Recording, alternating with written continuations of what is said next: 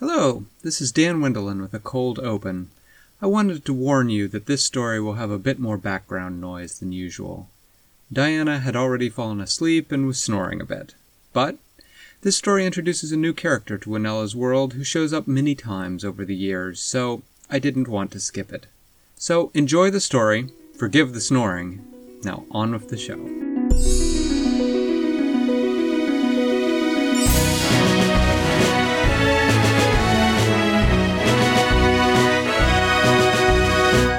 Hello, and welcome to Stories for Wonderful Children. I'm Dan Wendelin, your host and storyteller. Years ago, I began recording the bedtime stories I told my children every night. Now, I'd like to share those stories with you. I hope you enjoy my stories for wonderful children.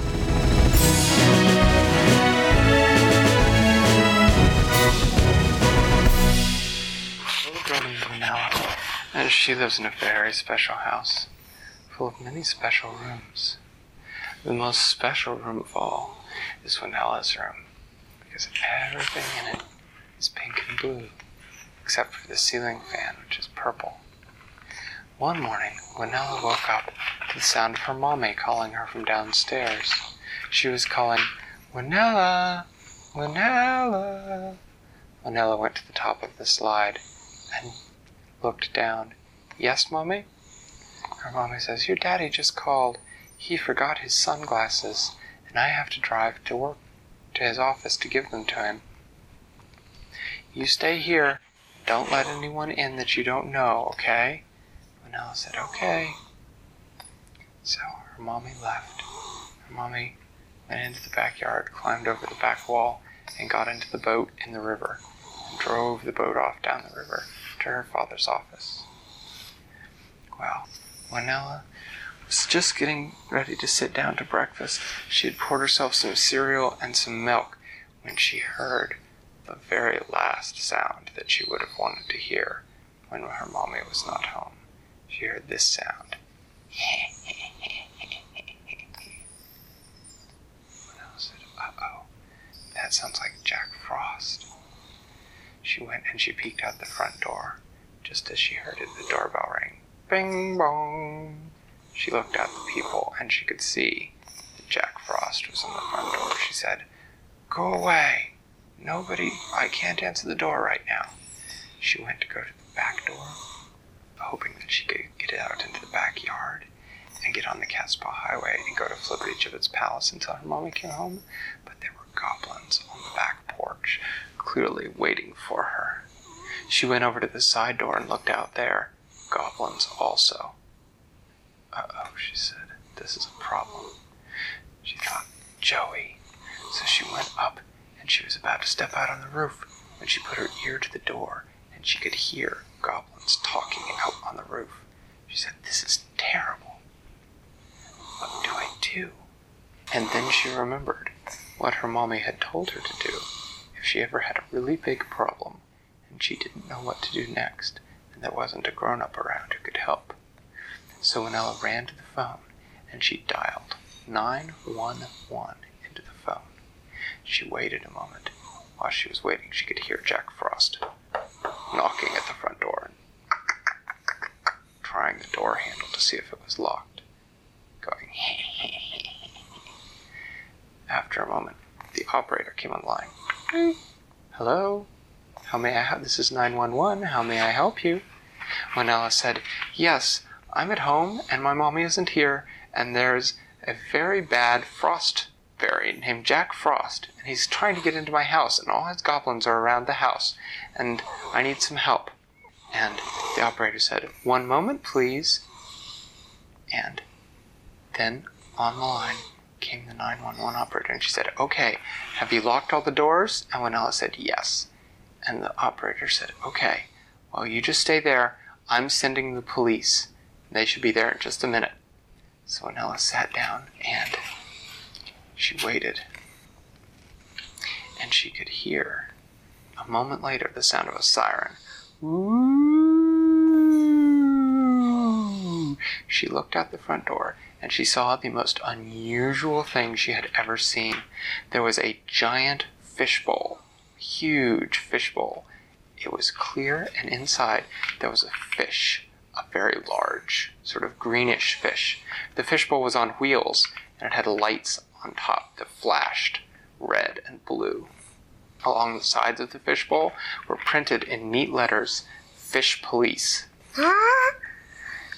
A moment later, the fish inside put on some sort of breathing mask and jumped out of the bowl. It was a good thing he had, because Jack Frost had turned around, frowned, pointed his wand at the fishbowl, and zapped, and all the water inside the fishbowl had frozen solid to ice. The fish, who now had on a policeman's cap, walked up the steps towards Jack Frost and said, No, he's here, here. You can't go knocking on doors. You don't belong in this world. Go away. And Jack Frost said, Who are you? You think you can stop me? And he pointed his wand directly at the fish. And the fish said, Well, I'm Officer Cod. That's who I am. And when Jack Frost's wand started to zap, the cod, who you wouldn't think would be that agile on land, neatly stepped aside, and the ice bolt went right past him. Then the cod said, Well, going to play that way, and he took on his fin a little silver scale, and this scale he flipped it at Jack Frost, and the scale went sort of like a frisbee, and it hit Jack Frost right in the chest, and it stuck there. And Jack Frost said, looked down at the scale that was stuck to his chest and said, Is that supposed to worry me or something? And then the fish said, made this noise, made this sort of gurgling noise. Just like that. And when he made that noise, the scale divided and became two scales. The two scales became four. The four became eight. The eight became 16. The 16 became 32. And that fast, Jack Frost was covered from head to toe in silver fish scales. He couldn't move. They were just locked him into one stiff, scale covered shape, and he fell right over with a rather hollow clang sound. But in the half second before the scales had completely covered him, Jack Frost had managed to Goblins, help! The goblins came from all around the house. Winella looked out, and she could see that even though Officer Cod was clearly an extremely competent police fish, he was going to have a problem dealing with all those goblins. Just then she remembered that there was someone she hadn't asked for help. She went dashing down the stairs to her basement, yelling, Sarah May! Sarah May! We have a problem! Sarah May was asleep when Winella burst into her room. She opened one eye and said, What is it? Well, I'm asleep. Winella said, Jack Frost is here, and the goblins, and they're trying to get into the house, and my mommy isn't home, and I called the police, and Officer Cod, he took care of Jack Frost, but I think the goblins are going to have a problem with me. Oh, please help. At this point, Sarah May's eyes were wide open. She said, Goblins? Here? She stretched, and her great wings snapped tight with a sound. She said, Not around my house. And she stomped up the stairs, went out the side door. The goblins heard her coming because dragons are not noted to be quiet animals when they are angry. The goblins took one look at Sarah May and went, Eep! And they started running, but not before Sarah May had gone and breathed fire on them and singed all their shorts.